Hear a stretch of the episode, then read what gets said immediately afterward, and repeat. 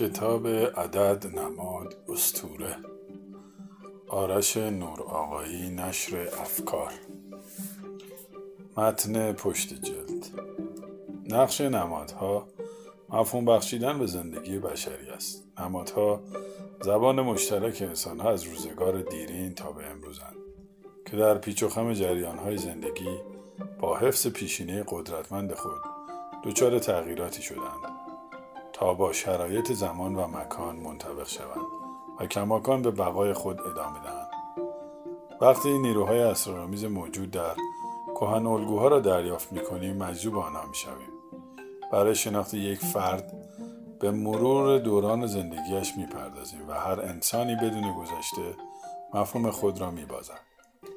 برای شناخت نوع بشر و اقوام و فرهنگ های مختلف نیز باید از ابزار مناسب آن بهره بگیریم.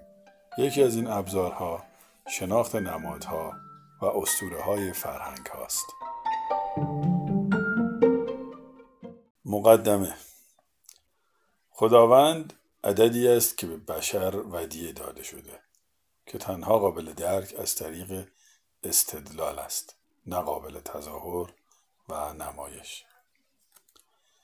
شاید بتوان گفت در دنیای باستان هر چیزی مقدس بود یا نامقدس. جزو توتم ها قلمداد می‌شد یا جزو تابوها. در حریم ها قرار می گرفت یا در حرم ها فضیلت محسوب می شد یا رزیلت مبارک بود یا نحس و بالاخره خیر بود یا شر. این موضوع در رابطه با اعداد هم صدق می کند در بیشتر سنت ها و فرهنگ ها عدد و اشکال از تقدس و شومی و همچنین کارکردهای خاصی برخوردار بودند. تا جایی که امروزه هم از اهمیت آنها کاسته نشده است.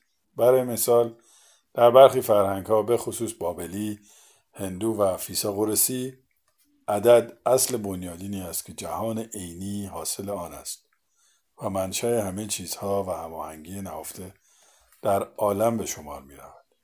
در فلسفه هرمسی دنیای اعداد و دنیای منطق یکی انگاشته شدند و اعداد صرفا کمیت نیستند. بلکه کیفیتی نمادین به شمار می رود. فیساغورس و یارانش اعتقاد داشتند که همه نمودهای جهان چه زمینی و چه آسمانی بازتابی از اعداد هستند. از نظر افلاتون اعداد مظهر هماهنگی عالمند و از نظر ارسطو عدد منشأ و جوهره همه چیز است. در فلسفه یونانی اعداد فرد مذکر و اعداد زوج مؤنثند و این بدان معناست که اعداد جنسیت دارند یا به عبارتی آنها را دارای شعور فرض می کردند.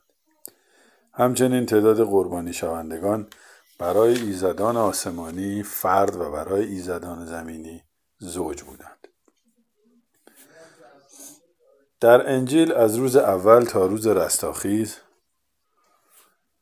اپوکالیپس تاکید روی اعداد به خصوص سه، چهار، هفت و دوازده دیده می شود. در دست نوشته های هندوها، اپانیشادها، وداها و غیره اعداد به خصوص یک، سه و هفت اساس هر مناجاتی قرار گرفتند. سیستم مشابهی که وچ یا گفته های مقدس زرتشت است نیز بر همین مبنا قرار گرفته است. بنابراین درک کامل ادیان بدون آگاهی از مفهوم اعداد در کتب مقدس آنها شاید امری ناممکن باشد اما به هر حال کامل نیست در تاریخ تفکر بشر عدد شناسی و حتی ستایش اعداد هم دیده می شود و می توان گفت که طالبینی، ستاره شناسی، کیمیاگری و علومی از این قبیل نیز هر کدام به نوعی احتیاج به عدد شناسی داشتند.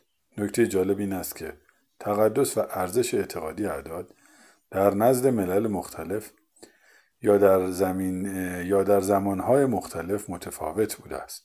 به عنوان مثال مسیحیان اعداد چهار و هفت را مقدس می شمردند. بابلی ها و ایرانی ها شست و مزارب شست را ترجیح می دادند. بابلیان و فیساغورسیان عدد را می پرستیدند و توجه داشتند که مبادا عددی را فراموش کنند و یا آن را بیازارند. در فرهنگ اسلامی و ایرانی نیز با معنی اعداد آشنا هستیم که البته ممکن است با ارزش های موجود در جوامع و فرهنگ های دیگر مطابقت نداشته باشد.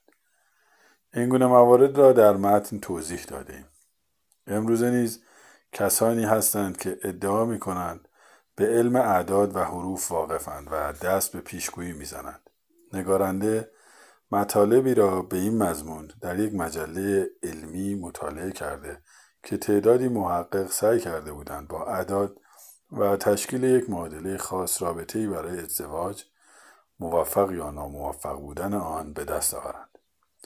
حتی انیشتن هم سعی داشت که به یک معادله عمومی و جهان شمول برسد که بتوان با آن همه پدیده های جهان را توضیح داد و تفسیر کرد و پر واضح است که نظیر چنین معادلاتی با تبدیل شدن کیفیات به کمیات یا همان اعداد شکل می‌گیرد. از طرف دیگر وقایع بسیاری که در ماورای درک بشر اولیه قرار داشتند او را بران داشتند تا برای بیان اندیشه ها و دریافتهایش نظامی از علائم گوناگون ابدا کنند. این علائم که به نماد تبدیل شدن در حقیقت گویای چیزی فراتر از معانی آشکار و مستقیم خود هستند.